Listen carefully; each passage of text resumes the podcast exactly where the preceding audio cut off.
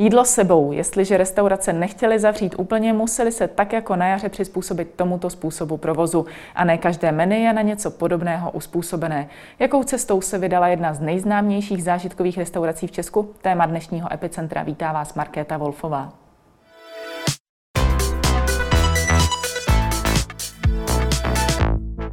Ve studiu vítám známého šéf-kuchaře a spolumajitele Michelinské restaurace Field Radka Kašpárka. Dobrý den. Krásný dobrý den.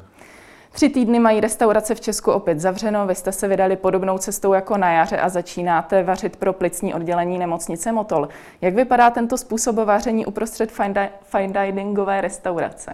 Úplně se to vlastně otočí o 360 stupňů. Hmm kdy z, malých, eh, z malého vaření, kdy připravujeme prostě degustační porce v rendlících, nakonec najednou vlastně přeskočíme na ten velkokapacitní objem a, a používáme ty největší obří hrnce, co máme, takže 160 porcí denně vařit je, je trošičku řehole, je, hmm. to, je to maximum vlastně, co my dokážeme v té kuchyni vytvořit, víc, víc porcí bohužel ne. A je to, je to zase úplně o ničem jiným, to hmm. vaření. Ale já jsem za tohle strašně rád, že vlastně ti kluci, naši zaměstnanci, nejenom kluci, já mám v kuchyni holky, takže vlastně můžou přijít, můžou podpořit něco dobrého a všichni z toho máme skvělý pocit, že vlastně v tuhle tu těžkou dobu se ta parta tak příjemně stmelí. Hmm. Takže my si to vaření užíváme. Je to, je to vlastně taková nová náplň našeho života v této době. A za všechny můžu říct, že je to lepší, než doma bohužel sedět se zalomenýma rukama, naříkat a, a čekat, co, co přijde. Jasně. To si myslím, že v dnešní době je hodně špatný. Hmm. Člověk by měl trošičku, já vím, že to se jednoduše říká, ale trošičku by měl koukat dopředu a vidět tam nějaké světlo na, to, na konci toho tunele, nějakou naději. Hmm. Na sociálních sítích zároveň žádáte o pomoc s pokrytím nákladů na suroviny pro tyto obědy. S jak velkou odezvou se setkáváte? A my jsme strašně rádi, že tato naše sbírka funguje přes nadaci View ho obyčejný člověk si může vlastně, nám může přispět třeba jenom 100 korunou, což je vlastně nákup surovin na jeden oběd, který se skládá z polivky a z hlavního jídla. Čistě to pokryje naše náklady a navíc ještě to, co vlastně vyvaříme nad rámec, co nám zbyde, tak eh, budeme darovat té nemocnici. Takže to, co my děláme, tak chci podotknout, že to je naprosto nezisková záležitost a je to vyloženě jenom taková naše dobrosrdečná akce. Hmm, hmm. Takže vy i vlastně uh, po nějaké delší době přičuchnete zase k tomu tradičnímu vaření uh, třeba tradičních i českých jídel. Jedeme úplně tradiční českou kuchyni. Hmm. Vy jste se netajil tím, že jste během jarní krize některé lidi musel propustit a potom jste je zase najímal zpět. I tento scénář se teďka bude opakovat. Tento scénář se zatím neopakuje. Je to možná trošičku risk, ale snažíme se zaměstnance eh, udržet v tom, eh, v tom počtu, který, který máme. Hmm. Nějaké plnění ze strany státu uh, bude. Uh, myslím si, že, že to není špatný, co, co, co vláda nabízí a zatím se opravdu drž, snažíme udržet ty lidi uh, pod, pod smlouvou normálně. Hmm. Uvidíme, uvidíme, jak dlouho tato situace bude trvat a jak dlouho my to vlastně budeme schopni udržet. Ale já v tuhle chvíli si nedokážu představit, uh, ani nemám vůbec v sobě nějakou myšlenku, že by field se musel zavřít úplně. To, hmm s jakou eh, náladou se třeba ti zaměstnanci vraceli po tom, co třeba nějakou chvíli u vás nepracovali. Eh, věřím, že jsou to určitě do oboru zapálení lidé, přece jenom ale člověka to trošičku poznamená, že musel odejít, nyní se vrací. Jakou náladu u nich vnímáte? Tak oni věděli, že nepropouštíme z toho důvodu, že by byli prostě výkonnostně slabí. Hmm. Bylo to z toho důvodu, že jsme potřebovali prostě nějak náklady uh, snížit, abychom vlastně ten field udrželi. A my jsme uh, znovu nabrali po, po měsíci, po dvou měsících, když jsme viděli, že si to můžeme dovolit a ty čísla jsou takové, jaký byla. Takže ti zaměstnanci se vrátili v dobrým. Já jsem jim i řekl, že prostě ve chvíli, kdy to půjde, automaticky prostě zvedám telefon a volám jim, že oni nepřicházím, ale teď bohužel v tuhle chvíli uděláme takovou pauzu. Jakoby. Hmm. Jak celkově vnímáte třeba tento tlak na sobě? Samozřejmě tlak je, protože beru to tak, jako že ve fieldu jsem ta hlavní osoba, ten, ten líder, ten, ten vůdce, ale bylo by špatný, kdybych tam chodil jak, jak oukropek a jak hromádka neštěstí. Naopak člověk to musí vyhypovat a ty lidi vyhecovat a mít takový zdravý optimismus v hlavě v současné době. Možná to je nereálné, ale snažit se ty lidi prostě motivovat, hecovat a myslím si, že to funguje, že, že ti lidi jsou opravdu ve fieldu rádi za to, že teď můžou dělat tuhle tu činnost. Hmm. Jak moc jste se třeba v létě připravoval na to, že se ta jarní situace bude na podzim opakovat? Upřímně? Moc ne. Hmm. Já jsem uh, pořád doufal, že, že nějaký scénář uh, takový, co byl na jaře, nenastane. Bohužel, opak se stal pravdou a je to ještě horší. A nicméně vlastně, když skončila ta první vlna a restaurace se otevřely 25. května, tak uh, Musím strašně pochválit českou klientelu, že k nám začala chodit ve velkém počtu, protože před covidem jsme měli 75% zahraniční hmm. klientelu a najednou jsme měli 95% Čechů, kteří prostě z různých regionů chtěli ochutnat prostě tu kvalitu myšelinské restaurace a finančně jsme se rozhodli tím Čechům trošku naproti, že jsme udělali třeba stříchodové eh, polední menu za 590 korun a udělal jsem ještě zkrácenou večerní degustaci šestichodou za 1800 to byly právě takové ty impulzy, abychom ty Čechy prostě nalákali. Já si myslím, že v dnešní době tři chody za 590 v centru Prahy v Michelinské restaurace, že poměr kvalita výkon, že to je opravdu výborný. Hmm, sledoval jste třeba, že jiné zážitkové restaurace se musely vydat podobnou cestou, třeba levnější, eh, levnější jídla, aby právě nalákali klientelu z té dané země? No, moc, se to, moc jsem to nezaregistroval. Spíš jsem zaregistroval na jeden, jeden rozhovor jednoho známého českého kuchaře, který psal, že, že by se za to styděl, že jsme šli vlastně touhle naší cestou.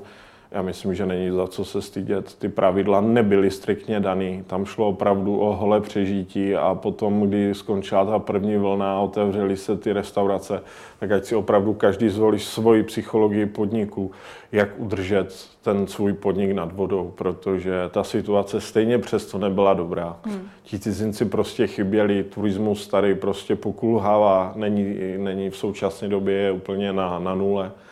Takže hmm. Některé restaurace se rozhodly jít naší cestou. No. Hmm. Předpokládám, myslíte Zdeňka Polreicha, když se vyjadřoval tady eh, k těm různým slevovým akcím. Vycítil jste třeba... Ale ve finále oni teď taky mají nějak, nabízejí prostě polivku za 60 korun. Já a Zdeněk Polreich sám teď nedávno někde psal, že teď už nehrajte podle žádných pravidel. Hmm. Teď prostě nikdo nemůže koukat, jak, jak, to, jak to dělá ta druhá restaurace nebo s čím přišli oni. Hmm. Pokud ten člověk té, tomu kšeftu, prostě tomu biznisu v gastru rozumí, tak si to udělá prostě podle, podle sebe a myslí jenom na to, aby měsíčně pokryl ty povinné náklady, jako je nájem mzdy a aby byl tak nějak jako na nule. No. To hmm. je to, to je to nejdůležitější v současné době, co, co může být. Nikdo, hmm. nikdo z hospodských si prostě nemyslí, ne, nepomýšlí v dnešní době na nějaký zisk. Hmm. Vycítil jste třeba někdy u Čechů takovou uh, malou křivdu v tom, že teď jsme vám dobří, že dříve jste třeba eh, cílili více na právě ty cizince a nyní přeci jenom musíte cílit uh, na ty Čechy? Spoustu lidí si to takhle myslí, ale my jsme opravdu neotvírali field pro cizince. Před 6 lety, když jsem s naším manažerem Mírovnovským otvíral field, tak jsme ho otvírali pro lidi. Hmm. Pro, pro klientelu, která samozřejmě jsme na Praze jedna, jak jsme věděli, že se bude skládat z určitého procenta z české klientely a z zahraniční to, že se nám prostě to projevilo do, do těch čísel tak, že ve Fieldu najednou jsme měli 75% eh, zahraniční klientely, není naše politika. Hmm. To prostě vyplynulo ze situace. Hmm. Vnímáte třeba, eh, že vám právě Masterchef pomohl v tom, že jste dvojnásobně zážitková restaurace, že zároveň tam šéfujete vy a lidé se právě proto eh, přijíždějí podívat?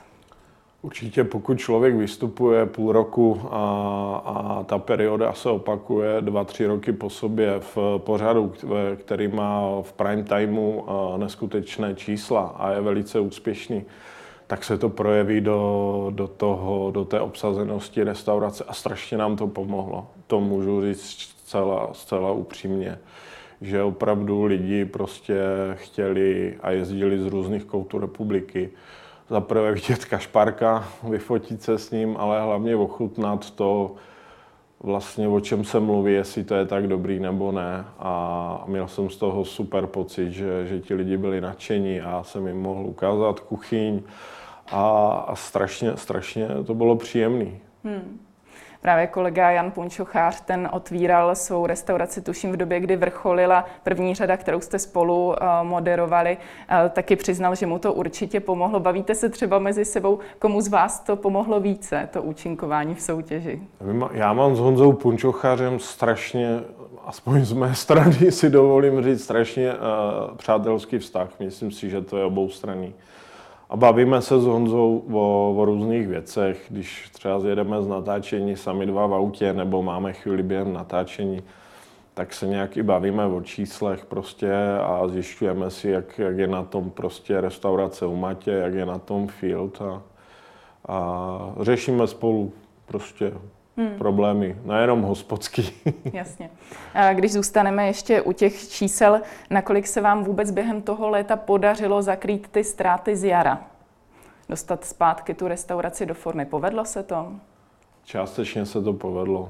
Hmm. Částečně se to povedlo, ale bohužel ta doba na to, kdy jsme mohli mít nějaký zisk a, a kdy jsme se mohli oklepat z té první vlny, byla natolik krátká, že nešlo, nešlo prostě vydělat nějaké, nějaký, hmm. nějaký větší obnos peněz, abychom byli pokryti na, na ten podzim. Hmm.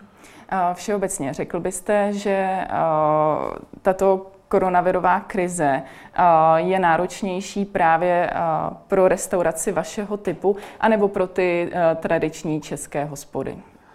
Já myslím, že tahle ta krize okolo covidu je, je náročná nejenom pro, pro gastro, ale pro různá odvětví. A myslím si, že v současné době to mají těžší restaurace na Praze 1 v centru Prahy než restaurace okolo, okolo Prahy a podobně. No protože na té jedničce, co si budeme, prostě tam, tam ti cizinci chybí, ti hmm. turisti, to je, to je jasný. Určitě je tam i dražší pronájem prostor. Jak byste to třeba měli s nějakým, dejme tomu, uh, prominutím nájmu nebo něčím podobným? Tak teď v této druhé vlně přišel stát s nějakou kompenzací na nájmech, což určitě se budeme snažit využít a do, dosáhnout na to. Nicméně my jsme v nájmu fyzické osoby a vlastně tím gestem, které jsme, které jsme udělali na jaro, že jsme vařili pro nemocnice, tak to bylo sympaticky vlastně majiteli baráku, takže nějaká kompenzace z nájmu z jeho strany tam proběhla. Hmm. Nejde pominout ani názor, se kterým přišel mimo jiné i prezident Miloš Zeman, že koronavirová krize jak si vytřídí ty méně schopné podnikatele. Jak na to vy v tom gastrosvětě nahlížíte? Já si myslím, že Tohle je strašně nešťastný, co, co vyplodil ze sebe náš pan prezident. A ano, samozřejmě slabší podniky prostě to nepřežijou, ale není to, není to tím, že by to dělali špatně, to si nemyslím. Hmm.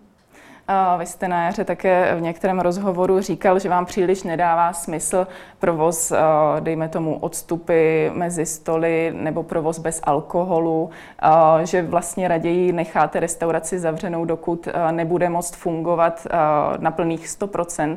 Stojíte si zatím i nyní? My jsme na jaře uzavřeli restauraci vlastně dva dny před tím pátkem 13. kdy, kdy se ty restaurace uzavíraly všechny.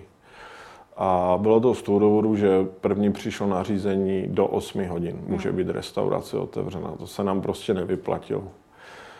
Teď, když přišla tato druhá vlna, tak jsme do poslední chvíle dělali všechno pro to, abychom tu restauraci mohli mít otevřenou. Takže přišlo nařízení, že mají být restaurace do 8 hodin. My jsme zrušili polední pauzu, jeli jsme non-stop servis abychom vlastně mohli ty klienty nalákat na pátou, šestou hodinu, které sice nejsou moc lukrativní, protože je to ještě brzká doba na to, aby někdo šel do myšelinské restaurace na degustační večeři, ale v současné době jsme se snažili každé to nařízení prostě respektovat a, a vzít, uchopit ho tak, abychom nemuseli do poslední chvíle zavírat. Hmm. Nakonec se to zavřelo a myslím si, že, že to bylo jako lepší, než, než nabízet lidem degustační menu bez vinného parování. To prostě nějak nejde bez toho alkoholu. Hmm, chápu. Vy jste také v červnu po čtvrté obhájili Michelinskou hvězdu. Všeobecně se říká, že obhajoba bývá náročnější než to první získání. Souhlasíte s tímto názorem? Souhlasím, protože to první získání nikdo neočekává tím, že vlastně komisaři to hodnotí tajně a my absolutně nevíme, kolikrát za rok tam prostě byli a jak byli spokojení, takže ten první zisk z té, té hvězdy, to bylo milé překvapení. No a pak už na nás vlastně eh, nastala taková ta řehole, kdy člověk vlastně měl neustále v hlavě, že každý den musí být z naší strany ve fieldu stoprocentní, protože vlastně obhajujeme tu hvězdu a nikdo, nikdo ve fieldu si nepřeje, abychom o ní přišli. Hmm.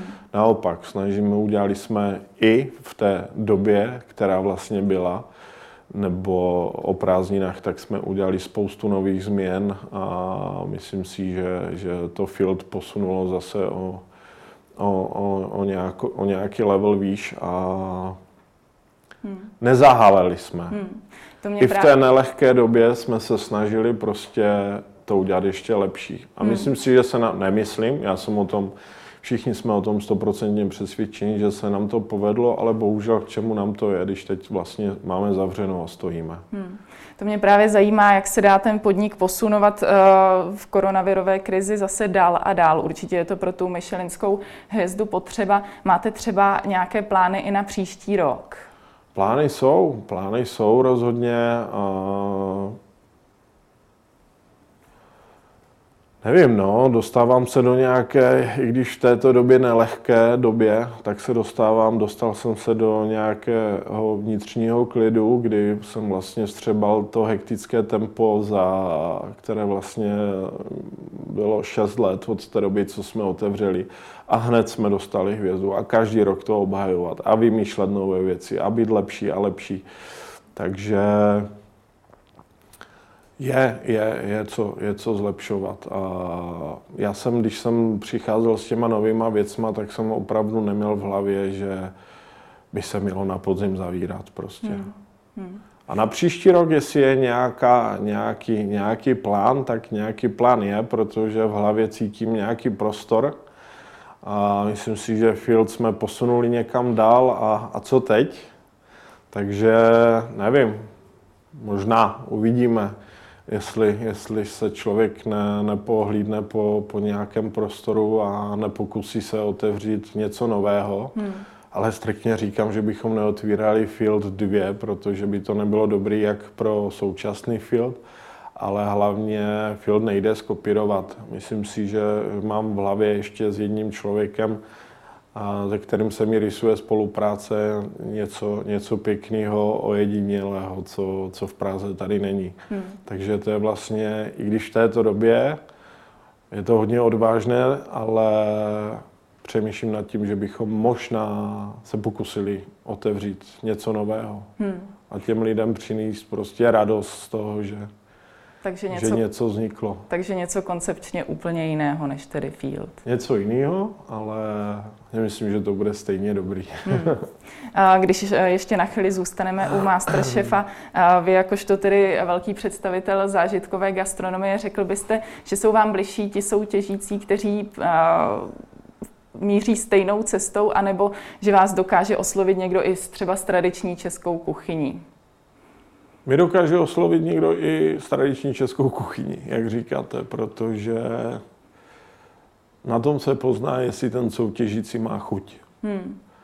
Ono je pěkný, když nějaký soutěžící předvádí něco z fine diningu, něco, eh, co vypadá skvěle, ale potom, když to ochutnáte, tak, tak, to, tak to není úplně to pravý ořechový. Hmm. A na čem jiném se pozná, jestli ten člověk umí vařit, než na klasické české kuchyni. Hmm. To ostatní, takový ten, to, to lepší vaření, to už přijde samo, to se naučí. Ale pokud někdo nemá základy a nemá chuť a neví, jak to má přesně chutnat, tak je to špatně. Hmm. Do finále se probojovali věčný pohodář Roman a ne všemi úplně oblíbená Pavlína. Mm-hmm. Jak vy byste je jako kuchaře charakterizoval? Úplně dva. To jsou úplně naprosto dvě odlišné povahy. Roman je, ten má u mě neskutečný respekt za to, že v těch stresových situacích to zvládal vždycky úplně s humorem, prostě s úsměvem a, a nikdy se nenechal ničím rozložit, to Pavlinka, tak diváci, diváci ví moc dobře, že tato, ta se to snaží prožívat úplně na maximum a je taková, když to řeknu úplně jednoduše, tak je taková zbrklejší. Roman, Roman vaří opravdu s, nějakou, s nějakým nadhledem a nejdřív si v hlavě srovná přesně, co chce udělat, rozkrokuje si to a když to Pavlínka někdy je taková hr, ale myslím si, že ve finále, že ve finále se mají diváci rozhodně na co těšit, protože ti dva předvedli neskutečné výkony. Hmm. Trošičku to z té charakteristiky zní, jakoby pro to budoucí povolání, dejme tomu šéf kuchaře, byl přece jenom trošičku ideálnější adept Roman vzhledem ke své povaze. Tak samozřejmě by bylo lepší, když by šéf kuchař byl klidnější, nicméně, když se otvíral fil, tak já jsem nepatřil mezi ty klidné povahy, ale byl jsem hodně výbušný, temperamentní a a došlo z mojí strany k podstatnému sklidnění. Upravil jsem životní styl a podobně. Takže ten šéf kuchař jestli je lepší, když je klidnější. Ve hmm. chvíli, kdy, kdy začne zmatkovat, je zbrklý, tak tím nakazí ten tým a to není dobře. Hmm. Šéf kuchař musí i v té nejhorší situaci, když se ta loď potápí, tak prostě musí neustále mít takový nadhled a nedát na sobě vědět, že, že to není dobrý, hmm. že se něco děje. Tolik Radek Kašpárek, díky za váš čas. Děkuji moc krát za rozhovor. Děkuji. A to už je pro dnešek z Epicentra vše. Nezapomeňte nás sledovat i zítra od 15 hodin na viděnou.